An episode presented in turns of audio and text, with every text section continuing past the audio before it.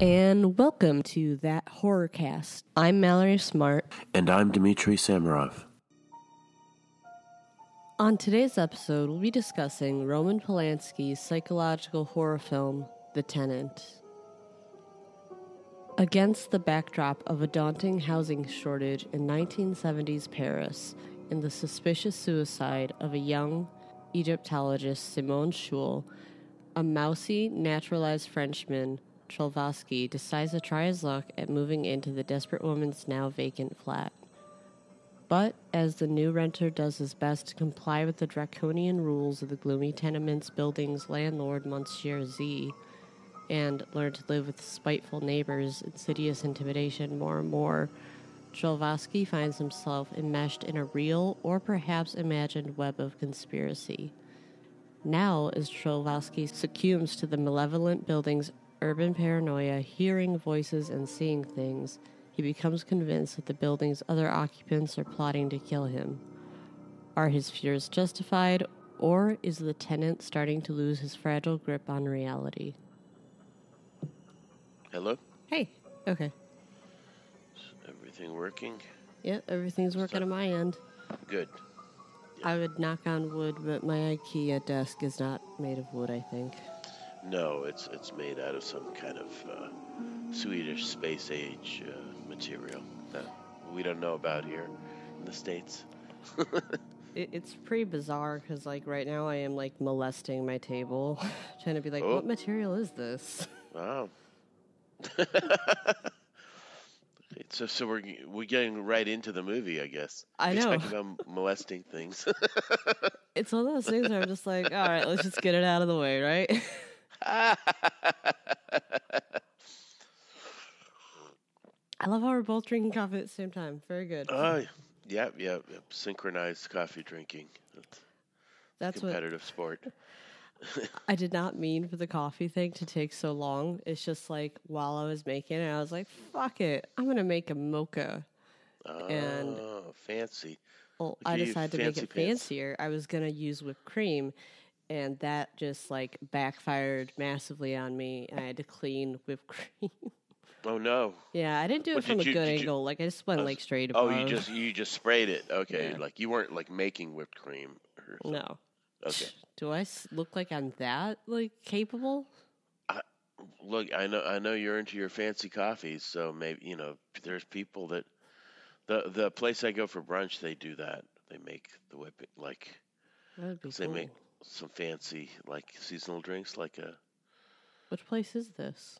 the Duck Inn I'm writing this in, in down. Bridgeport. It's great. Uh, I go for brunch every Sunday.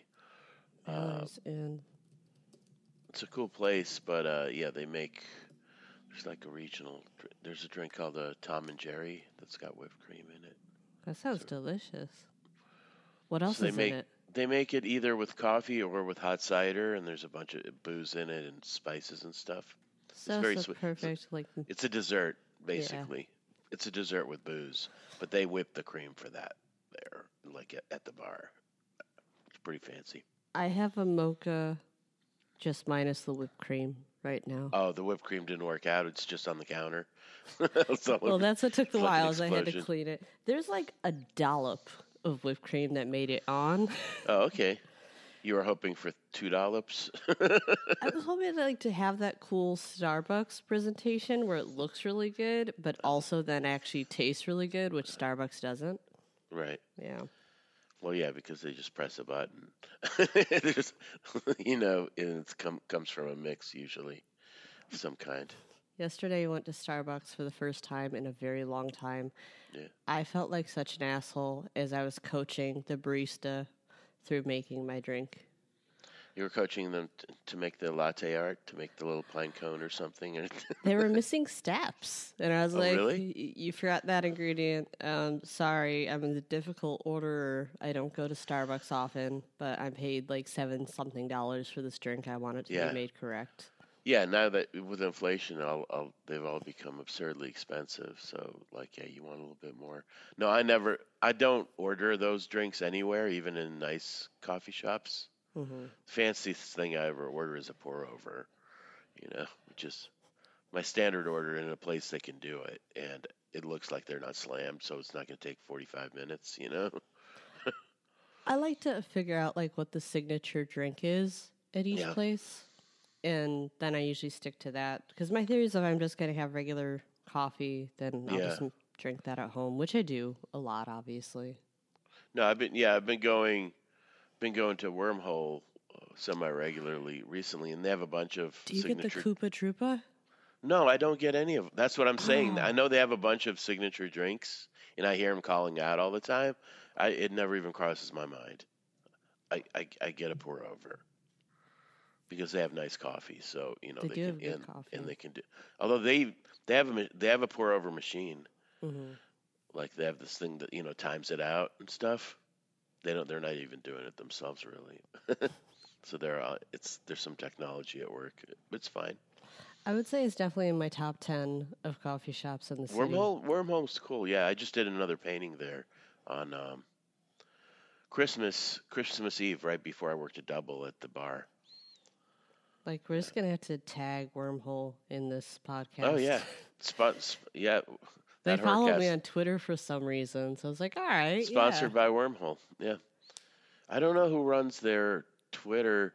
I know who runs their Instagram. My friend Catherine, who works there, who come who's a regular at the bar. Might she runs. run the she- Twitter too. probably. Yeah, she's cool. Uh, but yeah, I, I spent a, a few hours there on uh, Sunday, and yeah, they have many many signature drinks that uh, none of which I've tried. Okay, like if you and I ever go though, like, can I coax you to try one? I guess so. They're just well, a the, there's a couple of problems. A the milk, which is just like I'm with age I've become pretty much intolerant to. Oh, That welcome amount to of the milk. party. Just deal with it. Play through the pain. No, uh, so I'd I'd get a I'd just fucking make him do it with like whatever oat milk or you know soy or whatever. But it's just I, I like plain coffee. I it, I don't like sugar in my coffee. I don't like any flavors. I want it just to taste like co- coffee flavored coffee. You know. I mean, I started going to Wormhole when I was like a teenager. Many, yeah, I know many people do. Yeah, It's a it's thing like where their like gateway drug. I wasn't used to coffee that much then. yeah, So I was just like, oh, I'm gonna try something really delicious. Because previously, the only coffee shop I have ever gone had ever gone to was not Starbucks. I didn't start doing that. Dunkin' was, like, Donuts? No, it's something that I have not seen, even in this country. Um, Gloria Jeans. Do you remember? Oh that? yeah, yeah. Gloria Jeans. There, there's one in the Viagra Triangle, or there used to be. really. know, yeah, there used like- to be one in the mall that I grew Yeah. up by. Yeah, yeah. It's like a it's a little kiosk kind of thing. So like Mm-hmm. my hope was just like, ah, that's what coffee tastes like. I didn't know Yeah. better yet. my So, friend yeah, was you- like more cultured than me, and she was like, "You gotta try the coffee." Yeah. but you, they wouldn't. Your parents wouldn't let you drink coffee, or they weren't coffee drinkers at home. Oh, my dad is like a huge coffee drinker, and I think that's why I like it. I Mm-hmm. know it's so weird. It's not his coffee tastes like shit. It's actually one of the few What is great he, memories I like have. Maxwell House or Hills Brothers or something. I think at Hillsboro's. Hills but- Bros. they're bros. No, they're not They are even bros. brothers. They're bros. The only person who's capable of getting under my father's skin is my great aunt. And like the last time she was over, she just like bitched about his coffee. Just real weak, weak, old school Oh. American coffee. she like, I'm not no one can talk shit to my father, but she just like took one sip of the coffee and she was like, Michael, this is a piece of shit. No. And just like put it down the sink. Wow. I know all of us were just like, yeah, someone can yell at him. That's great. My parents endlessly bitched about the coffee in America because, well, when we came, it was in the late 70s. It was before Starbucks and all the fancy coffee shops came around, you know? Please don't tell me you're a Sanka household. No, no, no. They would go out of their way. They, they would grind their, they always ground their coffee and stuff. They would never drink American coffee like, you know, Folgers Crystals or Maxwell House or any of the shitty coffee. Mm-hmm. But so, yeah, I mean, I'm I'm not a Starbucks fan, but Starbucks uh, put it in the mind of America, like you know, Greater America, that there's something better than, you know, whatever that watered down coffee flavored water, that the you know instant mean- and stuff. I could start telling you all about the book "Pour Your Heart Into It" by Howard Schultz, but I don't think have enough you time. read you read the Starbucks guy's book? I don't know if you know this, but when I was starting to date a guy, he was really into like insanely wealthy entrepreneurs. Oh he boy. still might be, but Ugh. he's the one who got me into Starbucks and then bought me a book about Starbucks. But yeah, yeah, and the but the thing is that the the kind of coffee they introduced was shitty. co- It's burnt that French roast coffee that they do. Oh, the I don't traditional French. It's stuff. terrible. Burnt co- burnt. You know what? French roast is like the lowest uh, quality beans, and they roast the shit out of them, you know, to cover up that that they're bad. hmm That's that's Starbucks coffee, like the traditional. Like they've introduced like that light ro- the blonde roaster or whatever is much better, you know. But it's still, yeah, it's not great. I actually, I mean, like, uh, I'm sorry, I like, I think Dunkin' Donuts has better drip coffee than Starbucks. I think a lot of people are starting to uh, agree with you on that. Yeah. I see, like, if I go out for like my morning walk, yes, I do that dorky thing. Dep- I'm an adult, but, I see more people at the Dunkin' Donuts than at the Starbucks. Well, it depends on the place, and like these are franchises, and there's some places that they just, like you were talking about the Starbucks where you were coaching the barista, they're just not not trained right, you know, and, and some of them, you can you can make coffee wrong, you know, like you just get the oh, can. proportions wrong, you know. I was so nice, by the way, about my coaching. I'd like to just like let everyone know it's not like I oh. was bitchy or whatever. Okay. Yeah, you you, you better talk about it, what a good customer you were, because then Wormhole will withhold their sponsorship of our podcast. Like I just Yeah. kind of like was like, I, I think you forgot the caramel syrup. Did you get that stuff? Yeah. How many shots did you put in? Yeah, see, so that's the problem with all those the fancy. It's the same problem as like fancy cocktails, you know. It's mostly sugar. It's Oh, just yeah. ver- various colors and flavors of sugar on top of alcohol, which already has a lot of sugar in it, you know, in in the alcohol. That's why you get the worst like hangovers from those like the scorpion or whatever, like those giant, you know, Hawaiian bowl drinks. They're just it's just a pile of sugar. See, know? I don't do those Yeah. drinks often. Yeah. Like, I think the closest I came was like my 21st birthday. I tried a Long Island iced tea. I don't Sure. remember much of that birthday. So, Sure. yeah. Yeah, I'm that's ton, tons of sugar. Yeah. And then once when I was in San Francisco, I tried a Sex on the Beach one. Mm. And I don't remember much about that drink Yeah. either. Oh, and I tried a Hurricane in Hurricane is one of the ones that has a ton of sugar in it. Yeah. That one I do remember because I kept thinking it was hilarious that when I went into the bathroom, there were hurricane flavored uh, condoms. Oh. I know. Uh, I was very immature. I even bought some. I was like, what the Did fuck? you did you have hurricane themed sex that night or I like went through throwing the up on the- worst like heat stroke that night. It was terrible because we never paid attention to when it was like hottest in New Yeah. Orleans. It Yeah. was like the point where we were like, "There's not a lot of people here," and then like you Mm. slowly realize that's why there aren't a lot of people here right now. Yeah. Yeah. Okay. Well, No, this totally goes into it though, because we were It- talking about coffee and alcohol, and I was really confused when Roman Polanski ordered his martini because that did not look like one. yeah, it's true. Uh there are different things called martinis, but like yeah, you never know. Uh it may, you know, that may go with the theme though of uh the people like his conspiracy, he think thinking that everybody's against him, serving him things he doesn't want and turning him into somebody else. You know what I mean? Definitely. everybody everywhere is may or may not be conspiring to turn him into the woman that threw herself out the window. Simone. Yeah, Simone. So that this is like a fucking great movie for you to pick because in the apartment trilogy, I think almost anyone would expect Rosemary's Baby. Sure. Well, it's the third. Yeah, it's the last one. So the yeah, the first is Repulsion. The second is Rosemary's Baby. So we go uh, London, New York, and now pa- and and, uh, end up in Paris hmm with with this. Uh, yeah, this is probably the least known of them. Uh, you know, I mean, he, yeah, Repulsion kind of was one of the movies that made his reputation early, but and Rosemary's Baby is one one of his best known ones. I'll say Probably that a- one cemented. That in Chinatown. Yeah, Chinatown was right before this, right before uh, The Tenant. He did a very good job of having all actors who didn't tower over him for a tiny dude.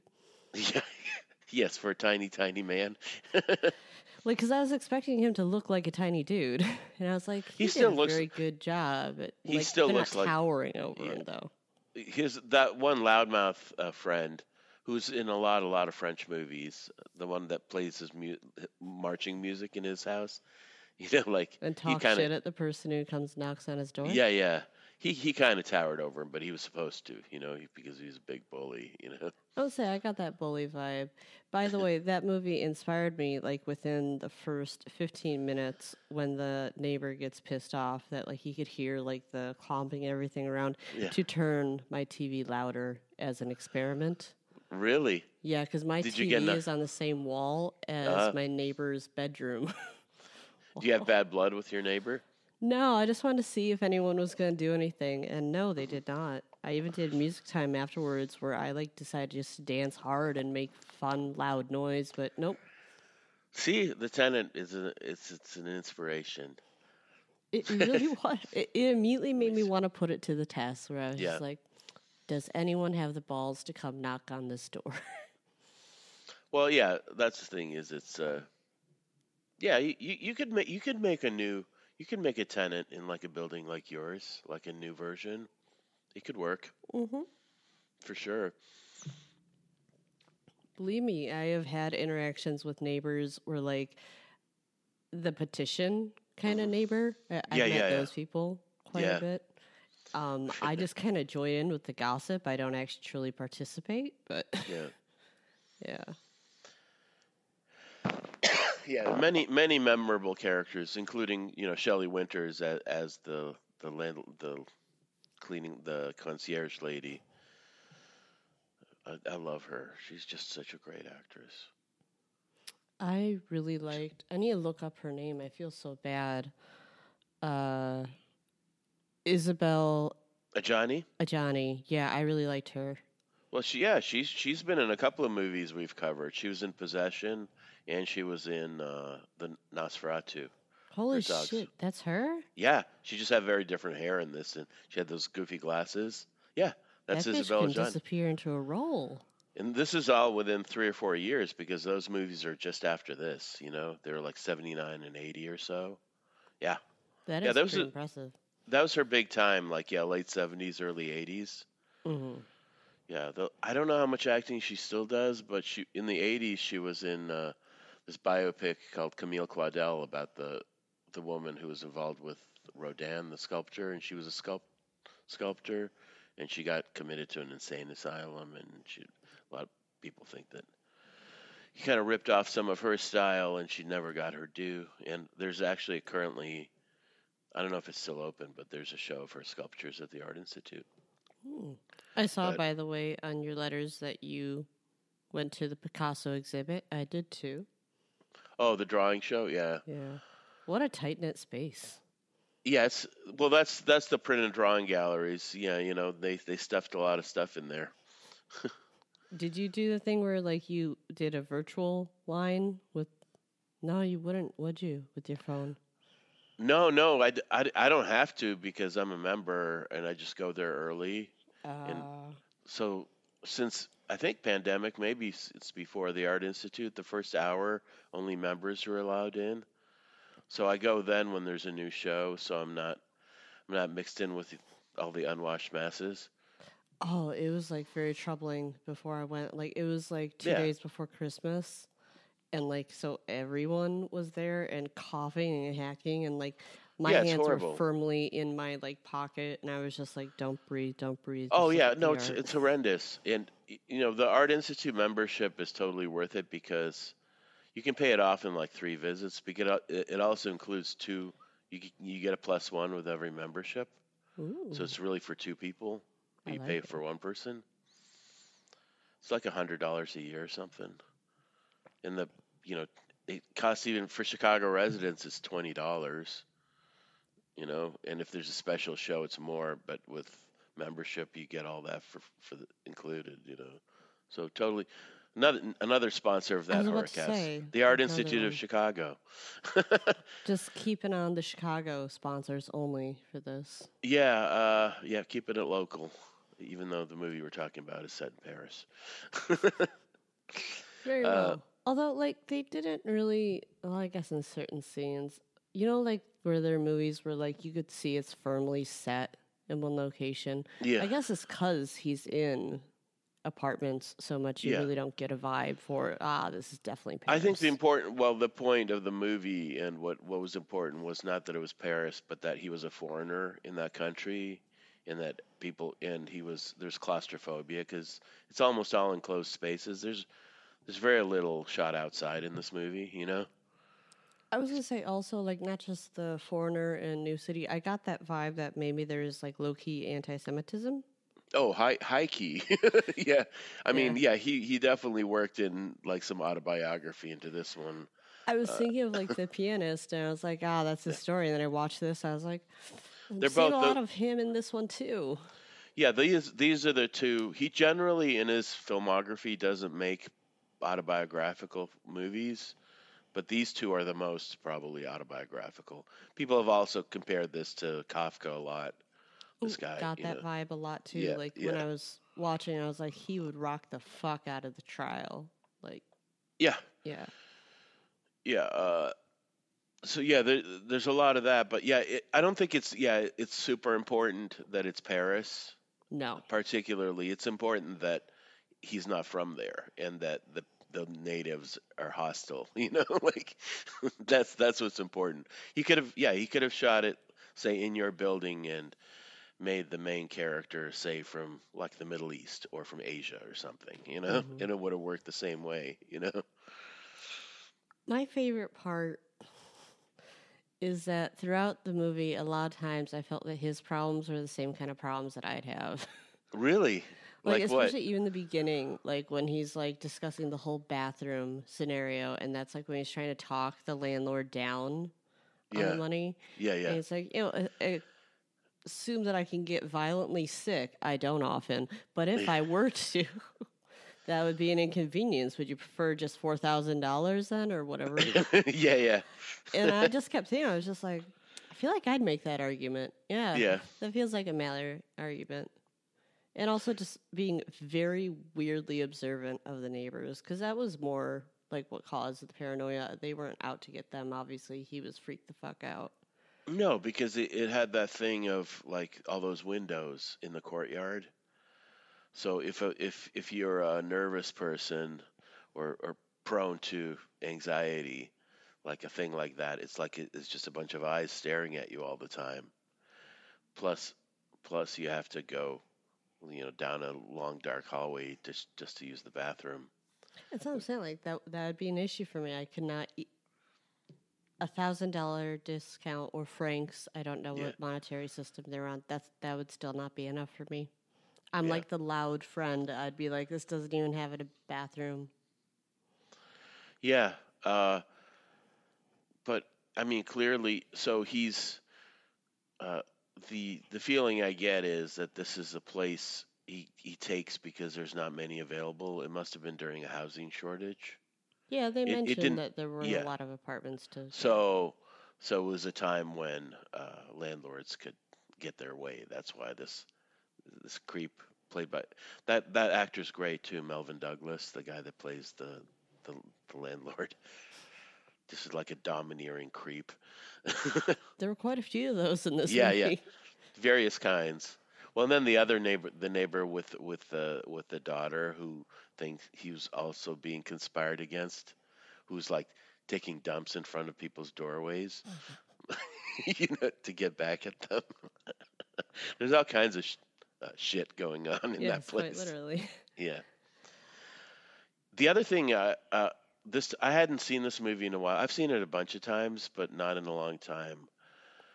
What it, I made a connection with with him. So, like, it's tempting in 2023 to to link the the cross dressing with kind some kind of uh, trans identity, but that's not what's going on here. What what it really reminded me of a lot is Psycho. You know? Mm, Interesting. Norman Bates dressing as his mother. You know, like See, get- I felt being like possessed by him- another person. Yeah, like where they were trying to turn him into Simone Choule.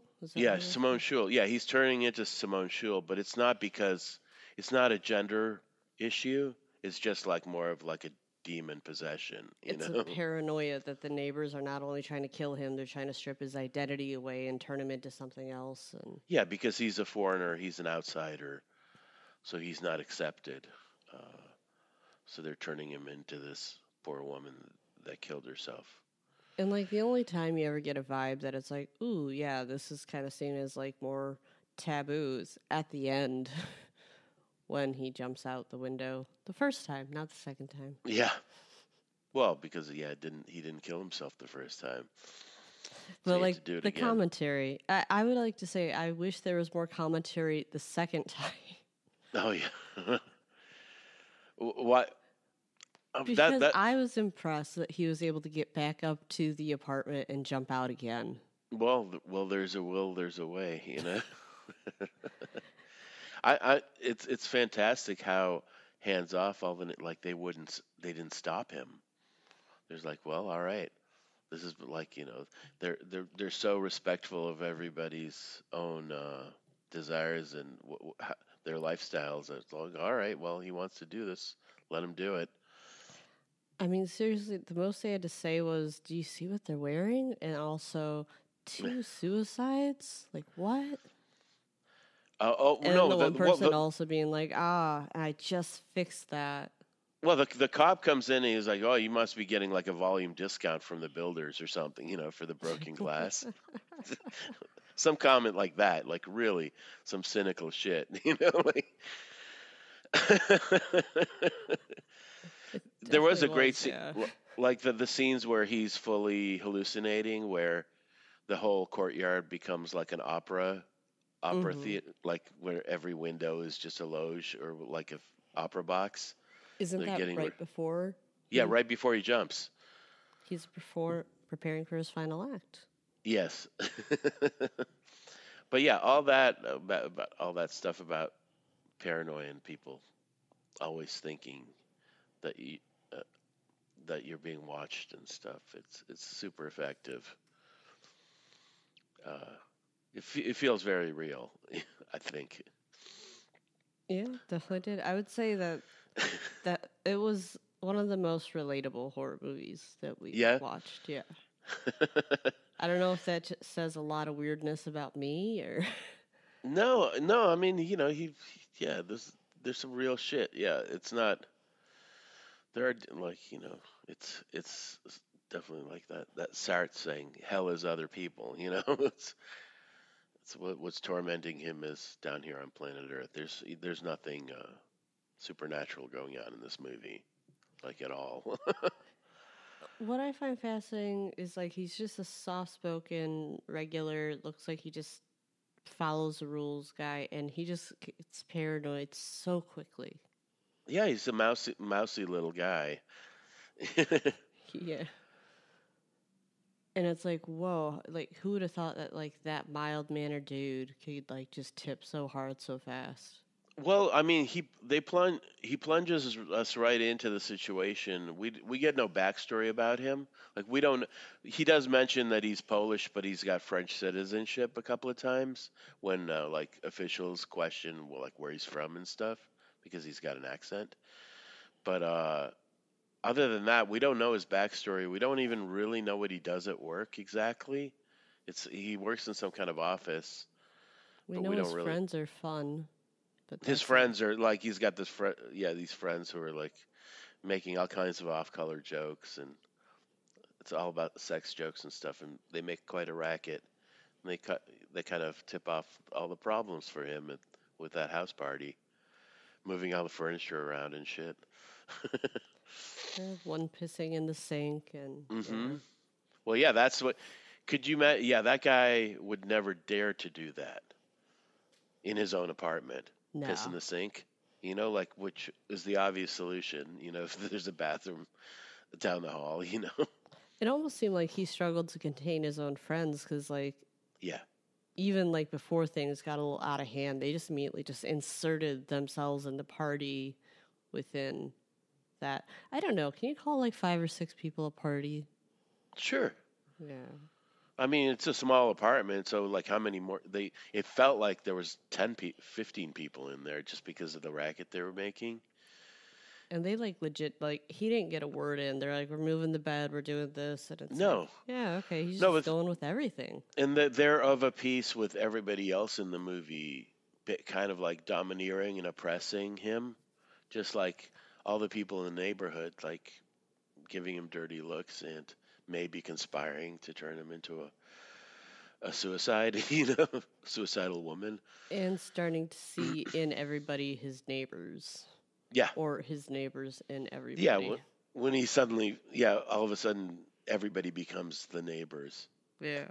Like, yeah, like when he's at uh, what's her face's in the bed and everything seems fine, and then he looks in the keyhole and that salesman knocks, and he turns him into the landlord, hmm and so he thinks that the girl is conspiring against him too. They all are. Stella, Even the Stella, old yeah. neighbors. I mean, not old neighbors. they look like the neighbors in his mind. The old couple that. Yeah, that that run him over. Yeah, Yeah. I think he even tries to strangle the woman, doesn't he? he does. Yeah, Be like, Because he murderers, he- the murderers. He thinks that she's the petitioning lady, the the the the obnoxious petition woman. well, to anyone who lives in an apartment like that, remind we all hate that bitch too. So Yeah, yeah, they got nothing to do, but but bitch about the neighbors. yeah, just micromanage other people's lives. I really tried to think if I'd ever had a neighbor like that. Yeah. I don't think I have. Uh, I uh, for a, couple of seconds I was a neighbor like that. Well, because I had an upstairs neighbor who they would get really really drunk and they're musicians and they had all their equipment there and they would start playing. This one guy especially would start playing like at three or four in the morning. You get really hammered and you keep playing this, uh, trying to learn this uh, Elton John song hmm oh, and he would just play it over and over and over again to the point where I slipped him a note under the under the uh, his door that if he ever played at that hour again, I would come up there and burn all his instruments. I immediately and- was going to say. I, and I after that, he remember turned into. Roman Polanski. Like he would wait for me. Like if he heard me in the in the hall, he would wait and not come out. I mean, I'd be afraid of of you too. So. Yeah, You give off the intimidating look. Like I'm sure if you actually wanted to look intimidating, you could do it even better. yeah. That's why I've barely ever gotten into a fight in my life. Like you look like you can fucking kill somebody. But I am remembering though now, I did have a shitty neighbor once. Yeah? Yeah. Um, they were determined that we were making noise in our apartment. That was back when we lived in Roscoe Village. hmm We were not making the hypothetical noise that these neighbors were hearing. What was the neighbor? What was the noise that they were accusing you of? They like were just like, oh, you have your TV too loud. You're like making too much like loud like steps on the floor and everything because they're the downstairs neighbor. And Mhm. I would have to be like, bro, I was asleep. Like, I have no idea. This has got to be coming from another apartment. And Yeah. it was one of those apartments where there was only like two per floor. And even I Mm. would like just be kind of listening in then on the other apartment and be like, are Yeah. they doing it? And they weren't. So I'm just like, are these people just out of their minds? yeah. Because like they actually came up once like really pissed off and like were like banging on my door to the point where I was like, I didn't make any noise. What now? So yeah, but like that, the same guy who I threatened uh, earlier, uh, he had uh, been in a band with, with somebody that was my room, one of my roommates, and they used to practice in the living room, and in the people next in the house next one over on the same level, we were on the second floor, would like complain all the time because they full on like the, it was a rock band practicing in an apartment, you know. It was obnoxious. This is the in the late '90s. I know that you know, because you could see whatever anyone's moving in, especially in a place like this. Yeah. Um, the head Karen in this apartment. We were like in the elevator because you could see like they put this like padding on the doors. Head, head Karen. in. So it's like a team of Karens. It definitely seems to be, but she's the head Karen. And Uh-huh. like I saw her like get pissed off and I was just like, Oh, something happened and she's like, I saw a drum kit. And I Oh, was just yeah. like, okay, you take that up with somebody. I'm just gonna pretend I'm not here. Mm-hmm. Yeah. Yeah. It's. I don't know. I just love Uh, the way she said that I saw a drum kit. Yeah. Yeah. Like she was just like keeping tabs on everything that that person was bringing into their apartment. Mm hmm Yeah, I mean, there's it's it's super it's really relatable. All the stuff about apartment living in this movie is really relatable if you've ever lived in an apartment building, you know. And it made me think of sometimes well, like back to other movies like well, Rear Window, because of watching The Neighbors all the time and stuff. And then uh, Into the Future. What was the name of that movie? I think it came out, came out like last year or the year before about the woman who who moves young woman moves to Europe with her boyfriend who gets a job and and she has like this guy stalking her and nobody believes her watch her yeah yeah Yes. i think that this had like this must be some of the dna of watcher you know definitely. Uh, So I guess same kind of setup It is yeah. a trope. You can't trust your neighbors and they don't trust you either.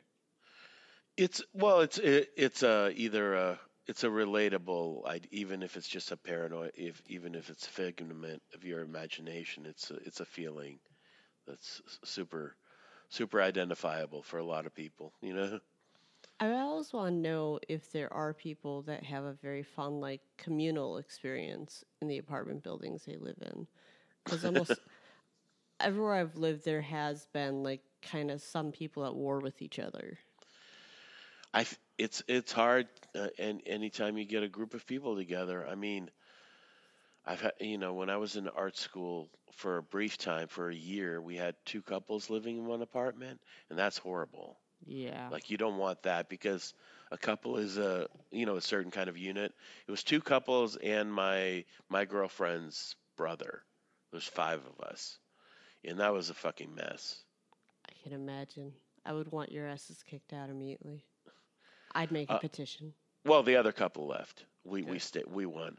That's good. That's good. This is an, this huge apartment on Logan Boulevard. Yeah, in 1991 to 93. yeah, I'm just imagining the amazing rent prices right now. you don't even want to know how cheap this place was. Like I'm just like having like the Roman Polanski vibe right now. Where I'm just like I, I that the deal is just too good to pass up. yeah, right. Yeah. It's interesting. I mean, there is a in this movie so many things that are from another time. Like you know, nobody would take an apartment without without a bathroom included these days in a city. You know, Even um, people in New York. I, I I don't. I'm just don't know. imagining the places in Manhattan. I mean, I've seen people who live like in things that are like barely closets. Yeah, yeah. Then there's there's like, I stayed in I stayed in a hotel which is a fancy hotel, like by um, what's that area called? It's not Chelsea, like the maybe me like where the new Whitney is, uh, and it was a tiny little room, and the ba- there was a the bathroom was down the hall. You know, That's what I'm imagining is that there Yeah. has to be like buildings like that in New York still. maybe yeah, like the shared bathroom. Yeah, I don't know, but it's it's probably pretty rare. Uh, and also the the fully furnished, you know, like also unusual uh, of an of a different time. You know, as I said, different era. I mean, big. You've seen that, right? Long, long time ago. What but the what, first what place he stays, uh, RA furnished, bathroom down the hall, shared telephone, all that. hmm Yeah, Yeah. Yeah, different. Yeah, th those are well, yeah, shared. The idea of a public telephone, even like you know, there's no public telephones left, let alone shared ones in apartment buildings. Everybody's got their own computer in their pocket.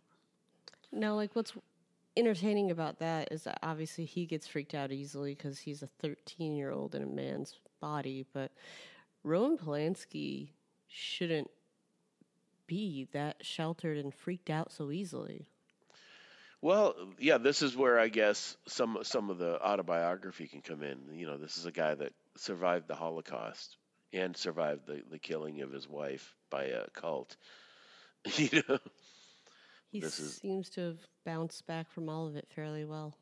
well, yeah, yeah, but well, a year after this movie, he he you know drugs and rapes a thirteen year old and has to flee America.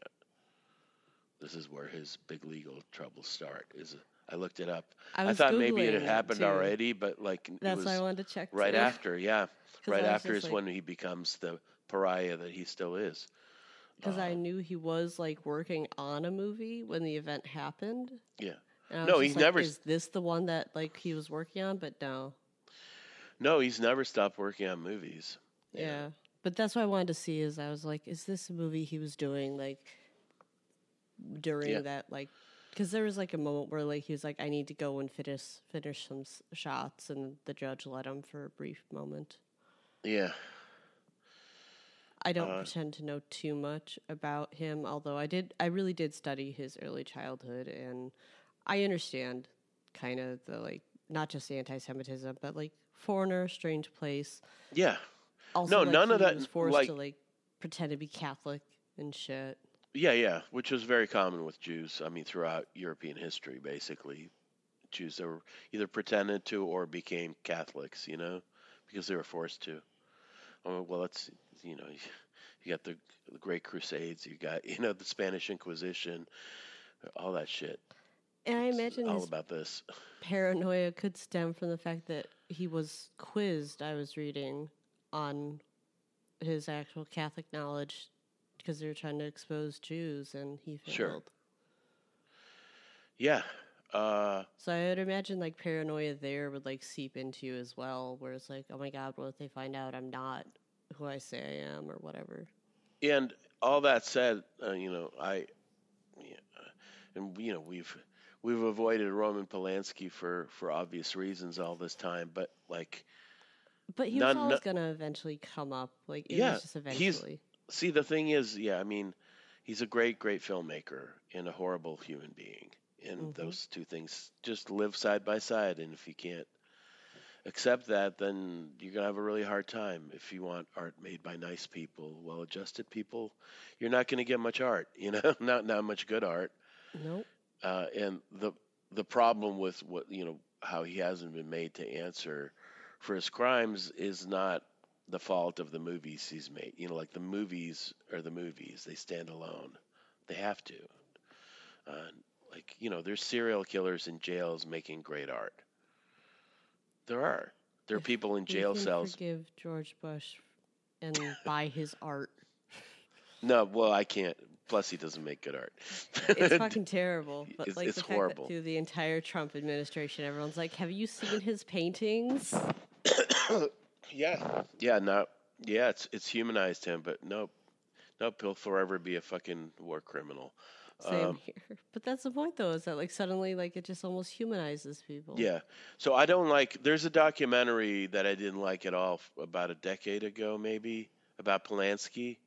Sort of, uh, I feel like there's ha- got to be a lot of them, so you have to narrow this down. I don't know. Uh, there there was one that was fairly, pro- you know, well received, I guess, but it basically tries to uh, explain away his behavior because of all the multiple trauma that he's gone through. But Mm, that's an ouch.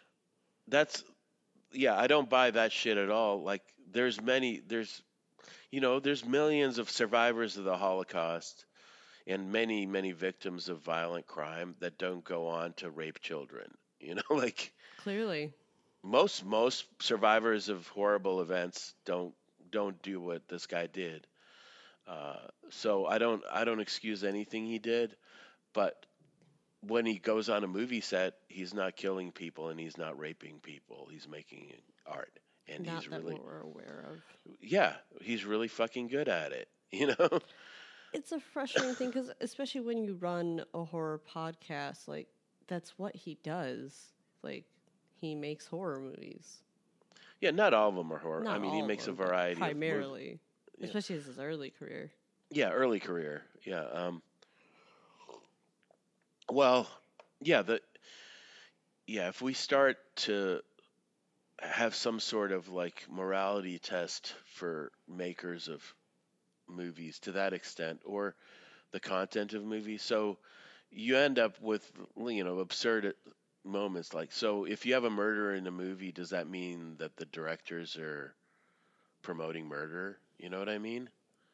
I mean, I feel like in the '80s when we went through the Satanic Panic, you definitely had people who would make that argument. Yeah. Oh, that's so funny that you mentioned that because I just saw a pretty good doc on Tubi about the Satanic Panic. It's I demand titles. uh, Satan Wants You. Okay, It's good. It's new, it's new. It's from this year. It totally goes through all that Satanic Panic stuff, I which is fa- so fascinating. It was you know a literal witch hunt. Quite Uh, a bunch- Well, it, it it kind of got kicked off with this book called Michelle Remembers, Hmm. uh, which is this woman like invented this fucking fantasy about being, you know, raped by Satanists, and her uh, her shrink encouraged her, and the two of them wrote this book called Michelle Remembers, and it kicked off. It's one of the inciting incidents of the Satanic Panic. That's very Rosemary's Baby, except that obviously it didn't really happen. Yeah. None of yeah most of most of those sh- the, the stuff in the, those book like those pop like whatever trauma books didn't happen. You know like there there's one called Go Ask Alice I think that Oh, was I've heard about of a, that one. the drug it was a drug addiction one also completely fabricated hmm and that was about the fear of like the kids in the 60s you know the hippie kids in the 60s doing the drugs and stuff. I love those fear ones. Those are great. But yeah, yeah, to- totally invented. Like it's just, just it's fantasy, science fiction. You know, like yeah. Uh, and I'm Roman Polanski's very good at uh, dramatizing and kind of inventing a fictional version of very real fears in the in whatever in society of his time. You know, he's he's very good at that. I liked that he also, I don't know if it was purposeful, just because, like, this was a big movie star at that time, but I thought it's funny that he was watching a Bruce Lee movie. With, Yeah. Uh, Yeah, Stella? yeah. Is that what was Stella? Yeah, yeah. And he insisted up until the Manson family was discovered that he was the one that killed Sharon Tate. Mm. And I was just like, ooh, that's a little odd. they decided to throw a Bruce Lee movie into his movie. like, is that almost like an apology of, okay, I understand you did not murder my wife? Or? F- oh, I I didn't. I missed that. What he accused Bruce Lee of killing his wife? Yeah, like, Oh, for I the missed first that. couple days, because I oh guess Jesus. Bruce He was, uh, really out of his his mind. stuff, like, at Oh, he was at that house. part. He was at that party. No, like he had been there like a couple days prior, Oh. and like Oh. he forgot stuff there. Oh, were they having an affair or something? Was Um, no, I don't think so. I or- think it was just like a friendship, mm-hmm. but um, it actually kind of like caught the tabloids for like a day or two because everyone agreed that if anyone can kill that many people, it would be Bruce Lee.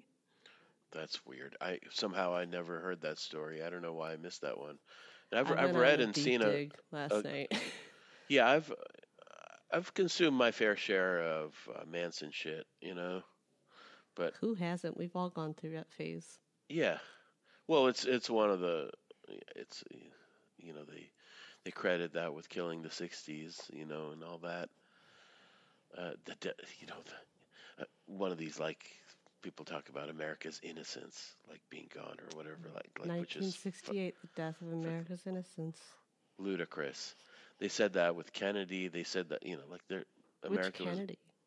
yeah, and America was never innocent.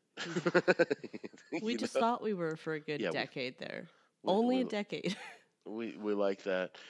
Well, there was there was a moral high ground. For, yeah, about a decade after world because of World War II. exactly. But immediately after that, you get the Korean War, which is dress rehearsal for the Vietnam War, which are both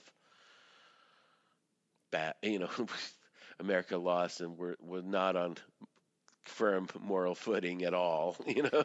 We were really good at sweeping the Korean War under the rug. Yeah, no, yeah. Korean War is not mentioned much, uh, but yeah, it was a fucking complete disaster. And I like that Continues to be. for the most part. Only recently have I really been seeing a lot of people call it the Vietnam War the Vietnam War. Because when I was in high school, they kept calling it the conflict in Vietnam. Oh like, yeah, Is that what we call it when we don't win? sure. Well, like the way that Putin calls it, the, special op. What's it called? The special operation or whatever. It's not a war. Exactly. The U- Ukraine. I forget what his. There's a term that he has. And right now, with Israel and Hamas, they're just trying to help the hostages. That's all they're doing. Yeah. I love the way people phrase shit. It's all in the Well, wording. yeah, because that makes it makes a fucking difference. These words, you know. It really, I mean, I could even go as like minuscule as we went from homeless to the unhoused. yeah. It is all the language. Yeah, but yeah, that's but that's that's advocates for homeless people. Unhoused is a, a term for. I'm, I, have never quite understood the reasoning for the unhoused that what the distinction is exactly. I always But, felt uh, like that was almost the city's way of trying to excuse it, almost. Like to give more dignity and be like, we don't have that many homeless people, we just have unhoused people.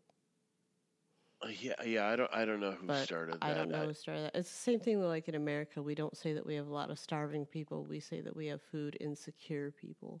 Sure. Well, it's you. You can go back to you know, you you say beef, not cow. You know, you don't have a cow burger. You you get you have it's a beef hamburger. A hamburger. You know, it's not it's not a it's not the flesh of a cow that you're you've ground up and or putting in your face. You know, You're not eating a pig, you're eating pork. right? Yeah, these were. This is the magic of language. We It know is. this. We write books, so we know about all language magic. I like how, like, I don't know, was it me that accidentally segued us into random words?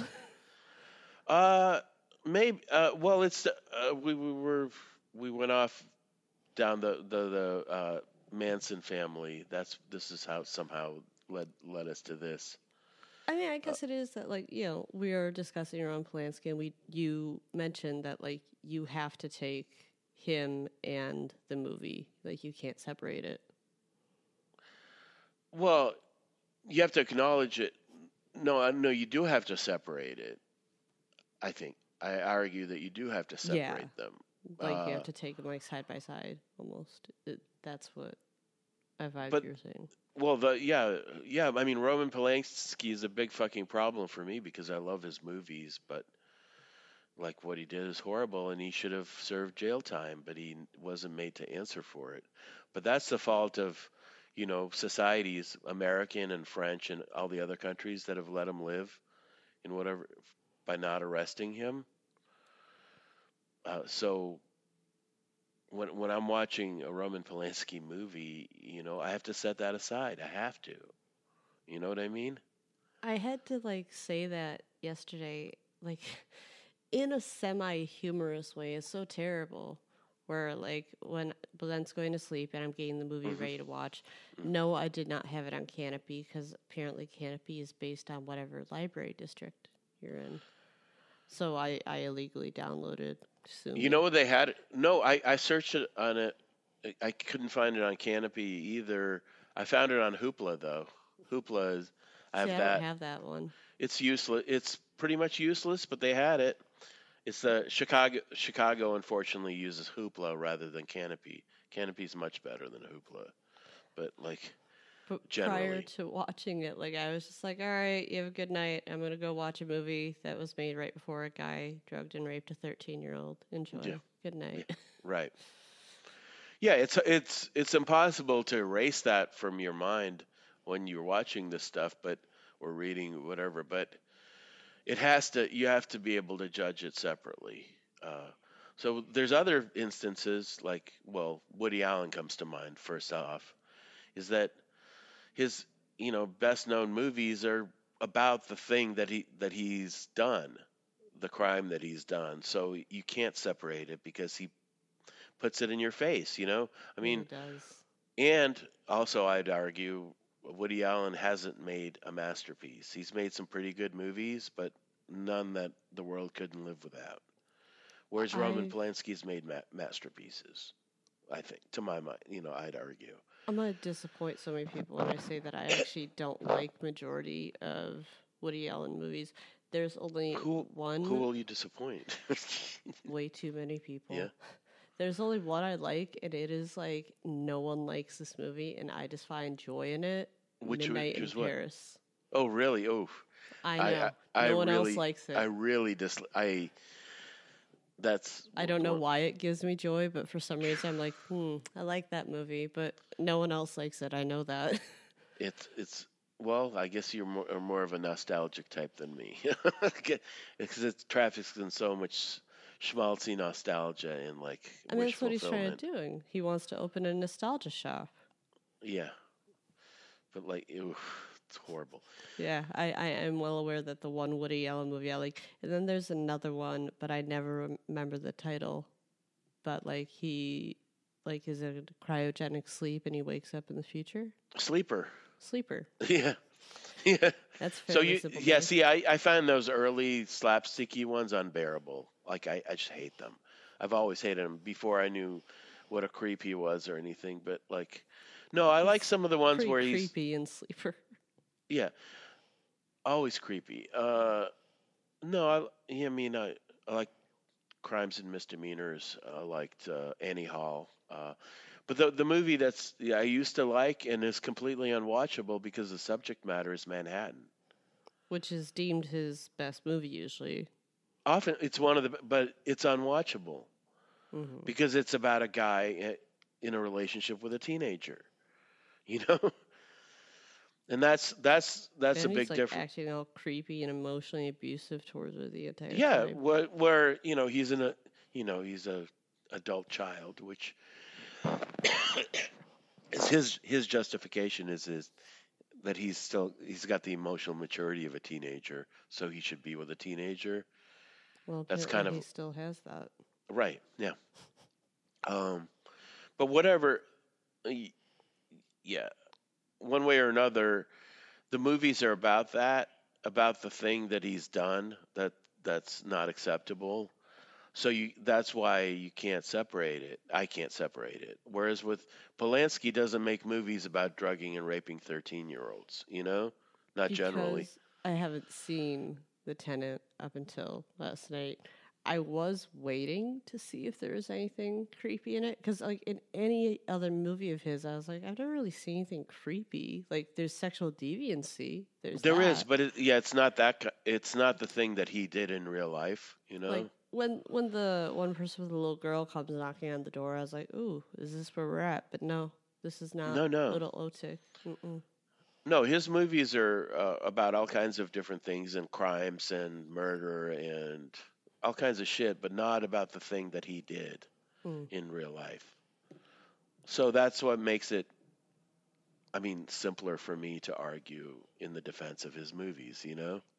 It just seems like he's always making movies that are much more like related to himself as opposed to the things that he does. Well, but though, uh, well, so the last like two movies, fears and everything, Yeah. as opposed to like, yeah, I'm into this. I don't even know how you watched his last couple of movies haven't been distributed in America at all. But he made a he made a movie in 2019 about the Dreyfus affair, which I don't know how you watch it. And apparently he went on like on the news in France or something, uh, identifying himself with Alfred Dreyfus, which is fucked up. That he's like wrongly accused hmm that's that's fucked up, you know.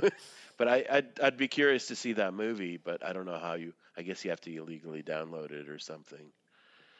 Uh, and uh, yeah, Wikipedia says he he just released a, a new movie in this year, too. Uh, He's pretty old, isn't he? he's ninety. Wow. Yeah, yeah, he's Guess all So- those women keep him young too. Yeah, I mean the the woman he's married to is much much younger. She's a, a French actress. She's she was in a couple of his movies. uh, Emmanuelle Seigner, I think is her name. Yeah, she's much much younger than him. Yeah. Uh, Let's see how old you are, Emmanuel. She's 57. right. Yeah, but they've been together for a while. They have a they have kids and stuff. Um, yeah, it's it's very complicated. I, I you know it's the thing of Roman Polanski and his art and his personal criminal behavior. Uh, yeah, I I don't have a good answer for this, but I I I mean this. I don't know. The Tenant is a great movie. I think. I mean, that's definitely. It's so hard because I know like there's so much more we could talk about it, but like even like when I woke Bulent up last night before he went to work, I even had I was just like, are we gonna stick to just talking about the movie, or are we gonna bring it up? Like, No, you you you can't avoid it. I mean, yeah, what because if you avoid it, that means you're sort of like uh, silently condoning. yeah, it's it's consent. Yeah, if you don't say anything, you're condoning it. There's no way I condone it, but uh, I don't know. I feel like I'm gonna have to give this episode a title like "We do not condone sexual abuse." That that's a mouthful. And we're not laughing at the idea of it, we're laughing at the idea of the title. yeah, the title's ridiculous. Yeah. Uh, no, but deeply fucked up people can can make great art, and but and and like I said before, I don't like this line of argument of uh, defending his behavior by the trauma that he went through. That's that's not acceptable to me. I, you know, Mm-hmm. yeah, not every, Um. every traumatized person lashes out or like takes vengeance this way or like victimizes other people. You know. We're not therapists or anything, but from all that trauma, he seems to have bounced back fine with all of it. He's able. I mean, he's able to do his job. Yeah. yeah, whatever, what for whatever that's worth. You know. like it Holocaust survivor, wife being murdered by Manson family. He seems to have continuously made amazing films. Yeah, and yeah, there's you know people that think that you know you you you bear, you know you bury yourself in work to to keep your head above water, you know, and clearly this is his refuge, is is making making his movies, and it's what he's always done. Now, if you were to rank this in the Polanski films, how high would you put it? Uh, fairly high. I mean, I don't know what my favorite is. I mean, I love Chinatown. Chinatown's really high up, and and Rosemary's Baby, and uh, yeah, I don't know. I mean, yeah, it's pretty high up there. Although it was very poorly received when it came out, like it sort of gained uh, a better reputation over time. I think. Which is ironic. Yeah, yeah. He, he it and gained an audience after after the man who made it was, you know, was found out to to have raped a thirteen year old.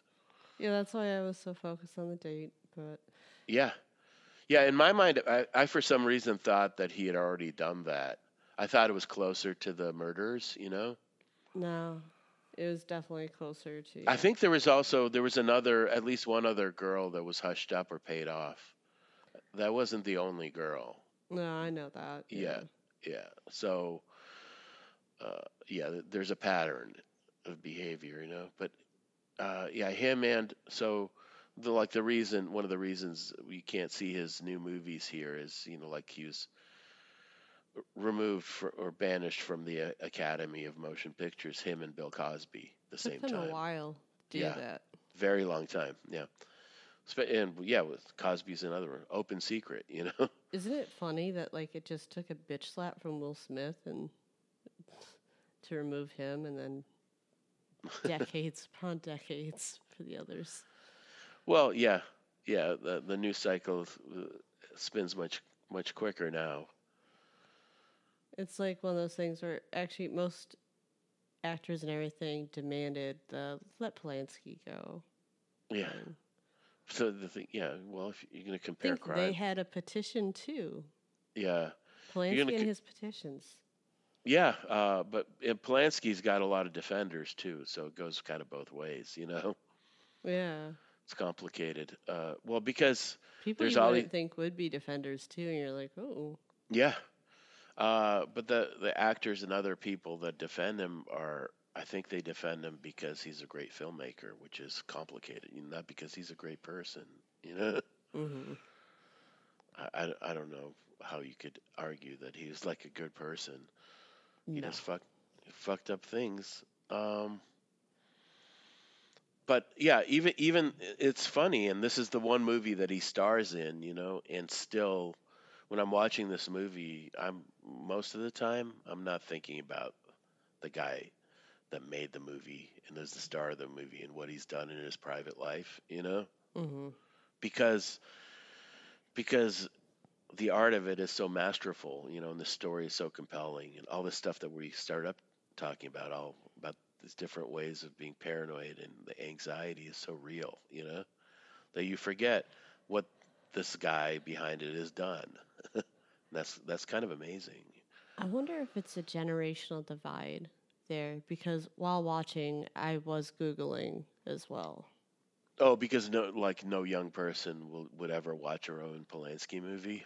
Well, I think it's just because we always were raised in a society where we like not only knew about it, but we knew to condemn it.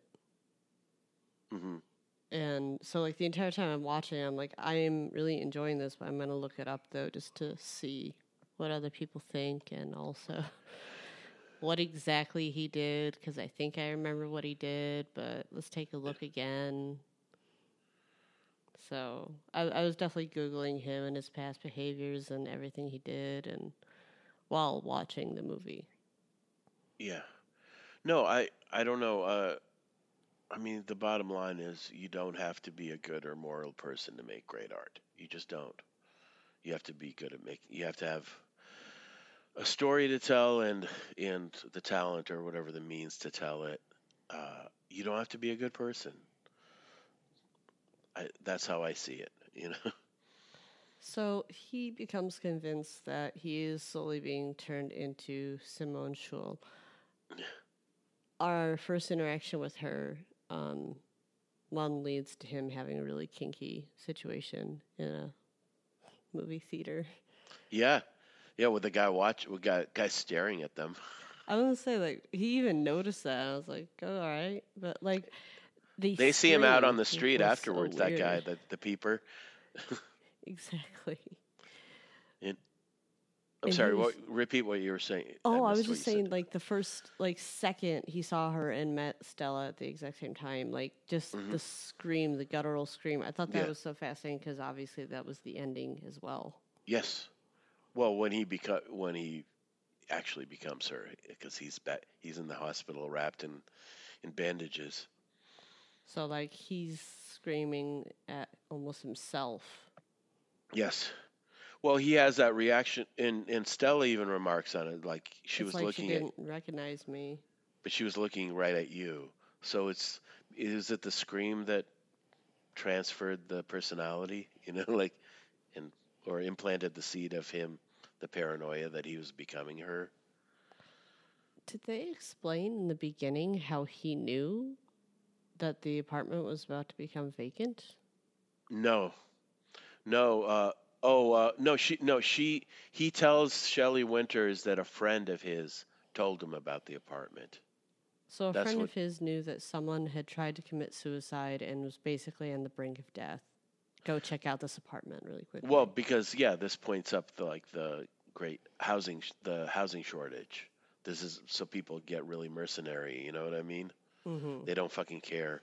It's like people in New York where they were like looking around for old people to die so they can take over their rent-controlled apartments. You know.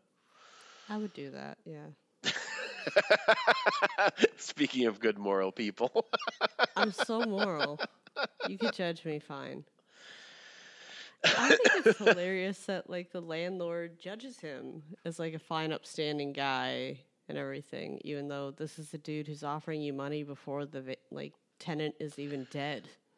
Yeah, no, no, no, nobody. Speaking of yeah, guilt. Like nobody in this movie is blameless. I mean, everybody's got their their hands are dirty. You know. Like they're negotiating money. He's basically going to the hospital to make sure she does indeed die. Yeah, so he can keep the apartment. Of course, that's why he's do- he's covering his ass. Yeah, he's not there because he he feels bad that she fucking tried to kill herself.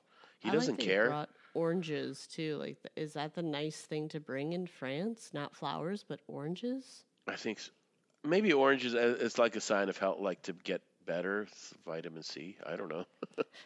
I, I just found that one fascinating. That was a great scene too because you see there's a woman, old woman that's like coughing up shit onto her pillow, and then on the other uh, bed, it's like a full-on party, like they're having a party, visiting whoever. So it's it's just every variety of like sickness, you know, in the room. See, Or just like at his patient- apartment, all sorts Yeah. of shit. yeah, it's like a microcosm. It's like a l- tiny little version of a world, you know. Every And- kind of interaction. It would appear that even when he moves in to the apartment, and also even his friend or her friend, no one seems to really have known Simone. No, we don't know Simone, and we really don't know him either. You know what I mean? If you think Yeah. about it, we don't know anything about him except that he's a foreigner, and uh, he just he wants an apart.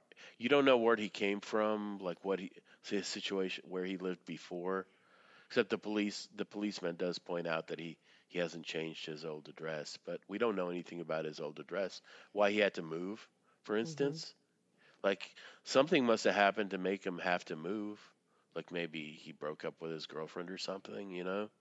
Well, or could, well, I would say couldn't afford the place, but he had his money and cash ready to go. So Yeah.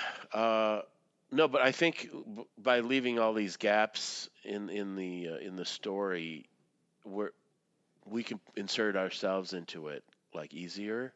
You know what I mean?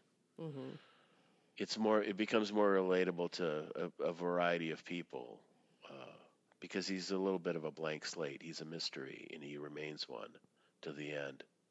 hmm Yeah. So when do you think the pivotal moment came when he immediately was like, "They're trying to change me into Simone"?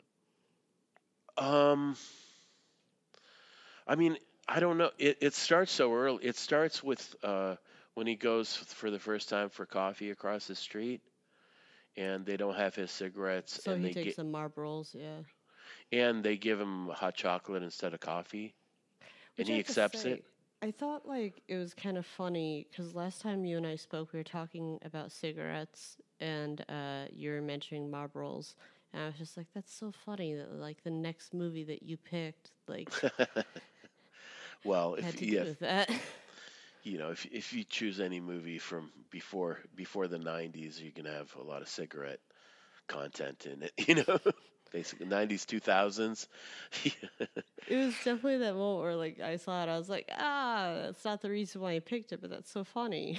No, I th- I think one of the reasons. Well, it this movie has been on my list for a long time, but also See, I thought Repulsion was going to be the one that you were going to. yeah, but this is like the more unconventional pick. You know, this is like lesser known.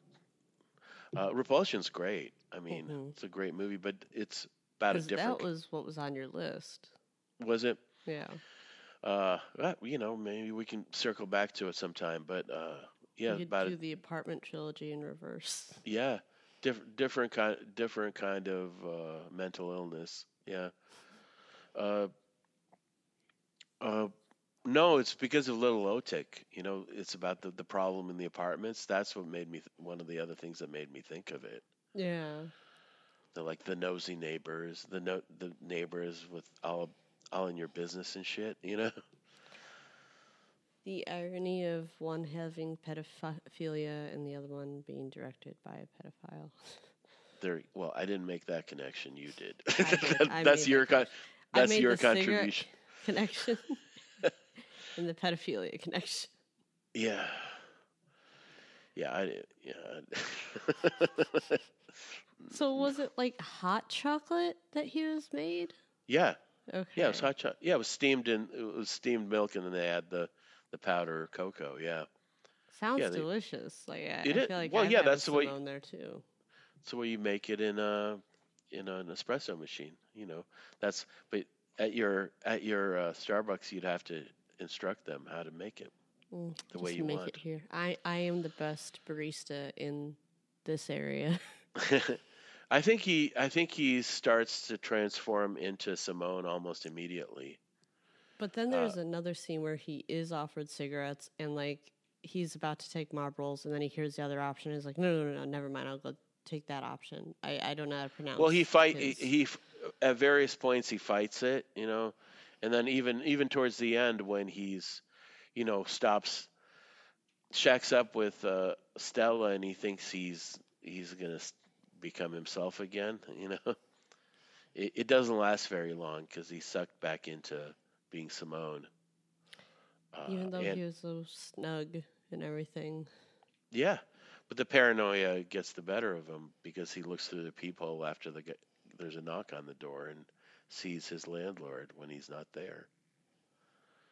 So yeah, there's there's a big question of whether, like, what part of that like actually happened, hmm and which part is just him being paranoid. And uh, it's it's very open end. I think you know mileage will vary. It depends on how paranoid you are or how how much you have these problems. You know what I mean? Exactly. Uh, some people will probably say that none of it happened. Some people will think say it's like a documentary. You know, like you know what I mean? I feel like I don't know, maybe like the petition moment in my mind stuck out as a very heavy like that bitch was threatening, right? Yeah.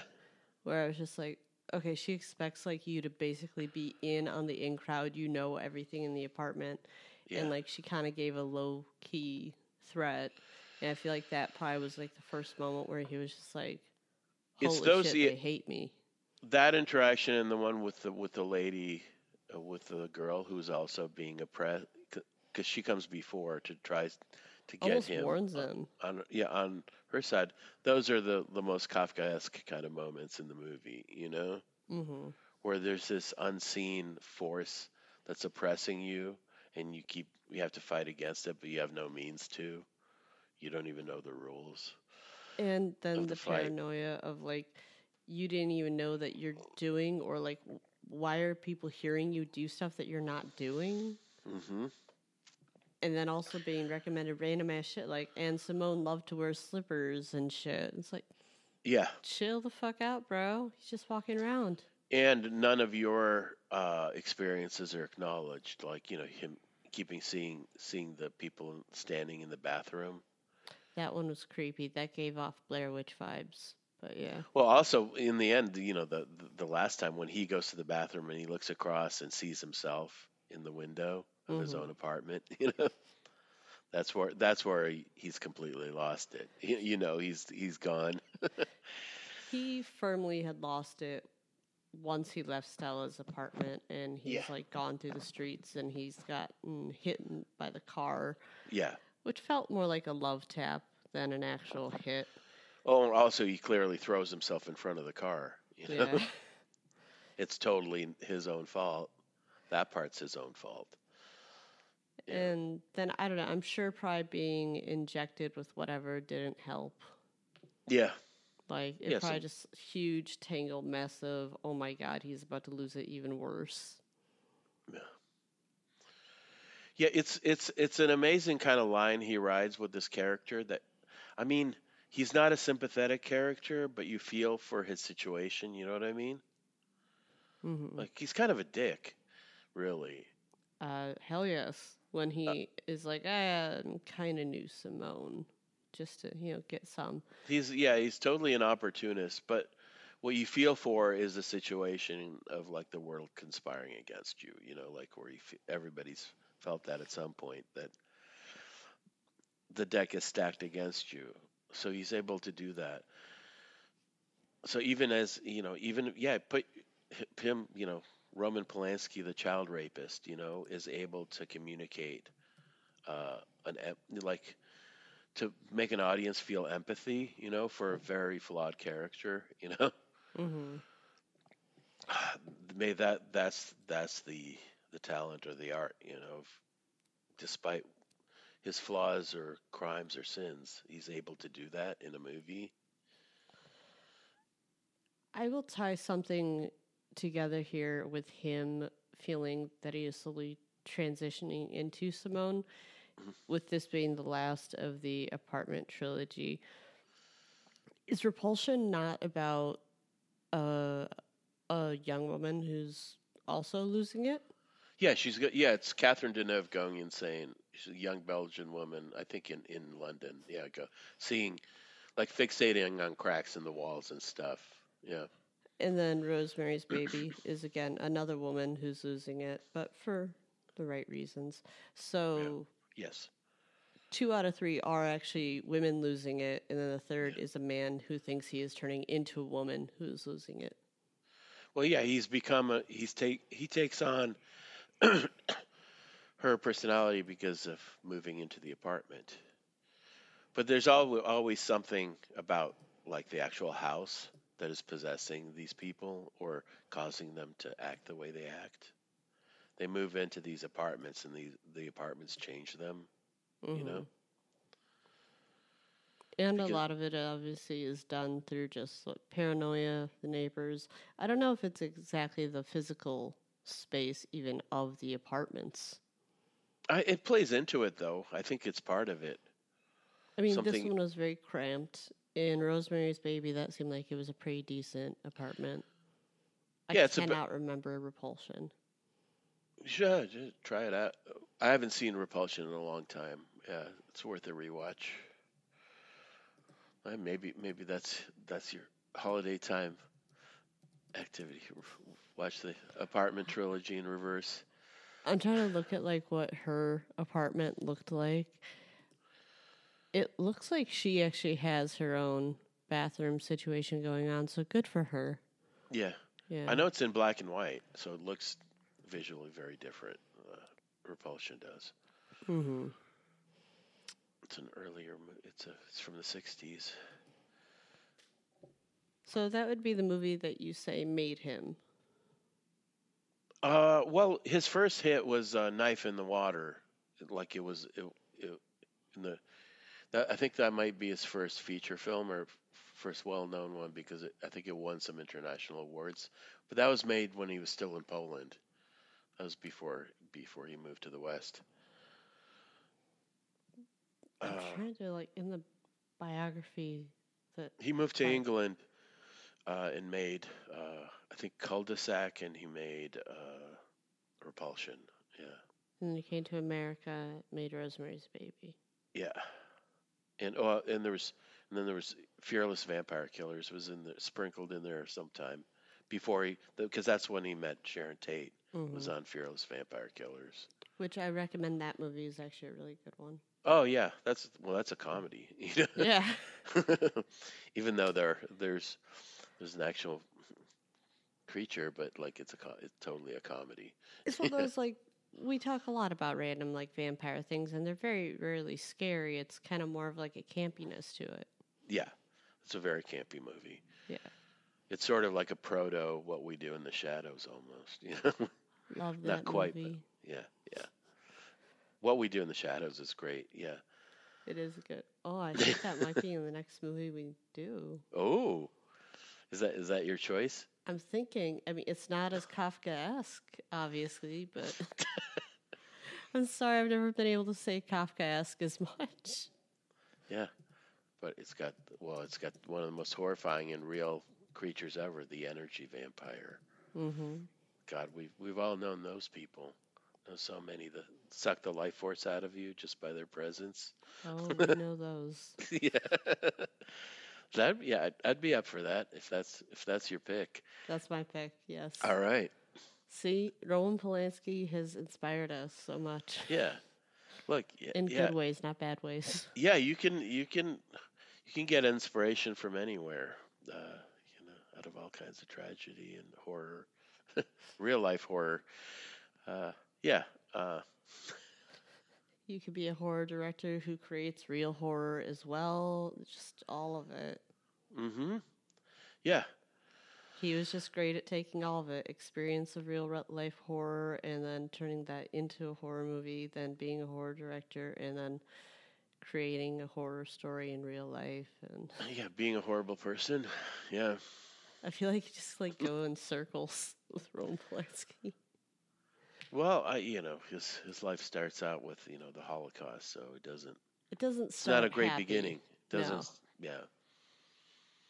But you know, like basically, it would appear that a lot of his life are final destination, basically vibes of like near death, near. Oh my God, you lucked out on that one. You almost died in the Holocaust. You D- almost got killed by the Manson family. Death trying to collect on the bill that he's cheated it of. You almost went to jail. the for a very fucker's lived time. 90 years. At, like talk talk about he's like a fucking cockroach or something. I was gonna say he's great at dodging shit. Yeah. And I I, th- I think it's not surprising that he looks like a rat because he is like a rat like you know he just survives. He's like one of these that survived nuclear holocaust. I Roman feel- Polanski, he's a superhero. Only like I feel like only a Jew can call another Jew a rat who survived the Holocaust. Well, yeah, you know, I'm not allowed Go to back. say it. you burnish my reputation as what, what did you say? I was the worst Jew ever. I still want you to write that memoir, Dmitry. Worst Jew ever too. No, I I I'm not the worst Jew. I'm I'm just I'm a Maybe pedestrian, a comedy. Garden variety bad Jew. Oh, I hate everything that's going on in the world right now because that would have been a great title for this episode. No, uh, I mean, speaking of shit being canceled, but there's some writer. She said her best the Eat Pray Love lady. She had a book that was supposed to come out set in this in Russia. They fucking canceled it because of the Ukraine war, which is so fucked up. Like, so you- you're gonna pretend that the fucking country doesn't exist because it's involved in a horrible war? That's, well, I'm not gonna drink vodka. That'll signal to the world how I'm protesting Russia's actions. Fucking stupid. You know what I mean? Oh, I agree 100%. Ludicrous, ludicrous. I do like, though, that those people actually think that they're making a difference. I know. Well, this is it does sort of loop to get uh, a little bit into the the conversation about you know the art from the artist, uh, separating it. Mhm. So you're you're gonna cancel the culture of an entire country or a civilization because their current government is involved in a, like an unjustified war. So like you're not gonna read like Tolstoy or Dostoevsky because Putin is waging a war now. Like that, it's ludicrous. You can't do that. You know what I mean? I mean, I think we discussed it at our last uh, reading that we did, which is fun because when this airs, this will actually be airing The day, yeah, the, the, same day, day. of the next reading. yeah, But like how we discussed it though, a lot of us were saying, like, I don't know how in the conversations before we were waiting for our millions of fans to pour in hmm about the places that we wanted to travel. And several of us were like, ah, Russia, if only. yeah. Uh, I mean, I don't want to travel to Russia, but that's because of personal you bio- got the fuck bi- out. So yeah. biographical reasons. Yeah, they didn't want me, and I don't want them. But uh, But we all have our own like odd places that we would like to go to. yeah. Oh, I'll, I got to send you this. There's a the long Harper article in Harper's about this guy that went to Russia recently. Just documents. It's like just about life behind the new Iron Curtain, and what what a surreal kind of like different existence they have going on now. I'd like us to start coming up with like new terms. You know, instead of like saying World War Iron- Three, Yeah, yeah. New Iron Curtain. Sure, yeah. We need to come up with some good ones. True. Uh, but th- yeah, throughout the history of that country, they've always felt that the speaking of paranoia, then that the world was against them, and that they're always trying to make you know Russia great again. The whole fucking time, the whole history, Yeah. and it's almost never true. Almost, you know, like it's self-inflicted wounds. So totally connected to this, the tenant and the maker of the tenant. You know. Indeed. Yeah, and comes you know comes from that part of the world. Basically. Well, okay. yeah, well, yeah, I don't I don't know if it's anti-Semitic to call Roman Polanski rat like he looks like a rat. That really little nose, does. the pointy nose, and he's little and like he's shifty-eyed. He looks like a fucking rat. He gives a skeevy vibe. yeah, Like I don't even know if skeevy is like a word. Look, but yeah. And he, he, look, there's a whole fucking book. You know, one of the best books about the Holocaust, Mouse. It has Jews as mice. You know, that that is the propaganda. Yeah. and Nazi is cat. No, but like you know, Maus is is you know written by a Jew. It has Jews as mice. So you know what's you know a rat is just a big mouse, right? Okay, so if I call this episode Garden Variety Jew, um, I have your permission. Yes.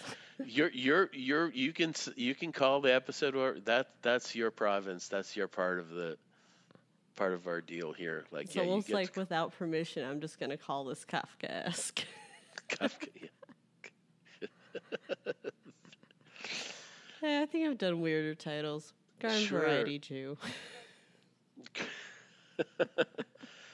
Yeah, I mean, there, it's never ever. Um, he he he identifies himself as Polish, you know, and but a French citizen. The the word Jew never appears in this movie, but it's definitely hangs over it, the whole thing, you know. Yeah, it's definitely the skepticism, and he obviously plays heavily into that uh, stereotype and profile. Yeah. Well, cool. Uh, so what, we do in the shadows, ne- next? Uh, oh. people with all kinds of ethnicities and problems and afflictions. exactly. Yeah. Less landmines to step on, I think, with that one. Yes, and much more lighthearted. Exactly.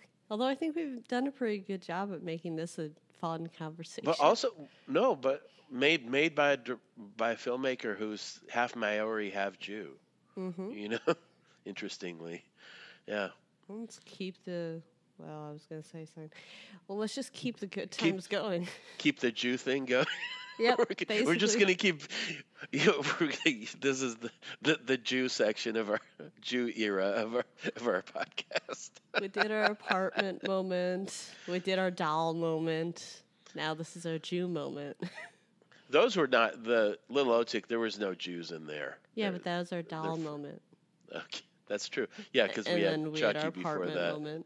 You know, little Otik and child. We're moving on. Yeah, they they live in uh, what we do in the shadows. They're like in a big house, right? Or is it? An Yeah, I would say almost like it's a house, right? House, yeah. I haven't seen it in a very long time. Yeah, I'll I'll be yeah. I'm, I'm happy to revisit it for sure. Yeah, that's a good one. Cool. Okay. Well, I'll I'll I'll talk to you next week, Yep. All right. next Friday at our, at our talk at our uh, event. Hopefully you bring it. What would you like me to bring? The badass energy. I, I want you tearing through pages, Dmitry. more more more papers scattered around the stage. Yes. Do a paper airplane. Have fun. I'll, I'll, I don't know it. if I'll be able to pull that off, but I'll try. You'll try. we'll see. That'll just make it better, though. Like you just ending trying to do the paper airplane and being Paper, like, "Fuck paper it." a misshapen paper airplane that doesn't fly. Yeah. That, that feels like what my book basically is. So Oh. it doesn't fly. Maybe it will. Wah, wah. Wow. But yeah, this is why all our millions of listeners have to show up the Hungry Brain uh, on January 5th for this, for Mallory's book launch event, second book launch event. Oh yeah, that was spoken about heavily at Christmas. That'll be interesting. Yeah. Uh, will other family members show up? I'm told that there will be a carpool. Oh, wow. Like a caravan from the suburbs would be on the way. It'll only be like a couple, like of the cousins I like. So- I I am keeping it None of- quiet none from of- anyone else because I none of the yeah. hated none of the hated cousins well you texted me on christmas that like you found out that all these family members were listening to this show so Yeah, but see, this one That's doesn't funny. air until the day of. they could listen to you posted in the morning they could get all excited and fire up the the old uh, whatever station wagon and Luckily, the ones that are the most loyal listeners are the ones that are saying that they'll come. They're the Oh, cool okay. ones. okay yeah we, we, we you have to vet the audience and only have cool people attend Only cool people I'm related to. I, I know the embarrassing ones. and yeah without any moral problems or like crimes we, we're not going to accept any criminals Oh, I don't know about that. If that's your criteria, we might have an issue. But you're only you're only inviting criminal, the criminal criminal element. are you inviting any criminal element? No. Come on, the Russian mafia.